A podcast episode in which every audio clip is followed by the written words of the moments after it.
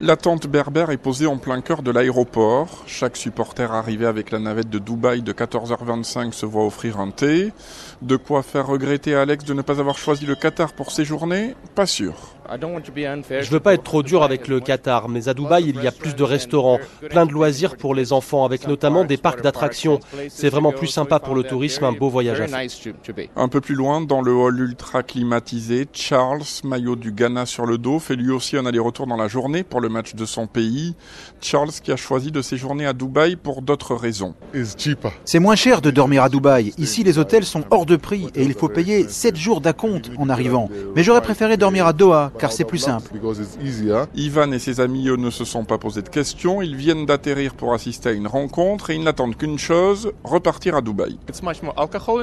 Il y a beaucoup plus d'alcool et de fêtes nocturnes à Dubaï. Là, avant de prendre la navette, on a bu de la bière, du gin et du whisky et on est monté dans l'avion, donc là, euh, on se sent bien.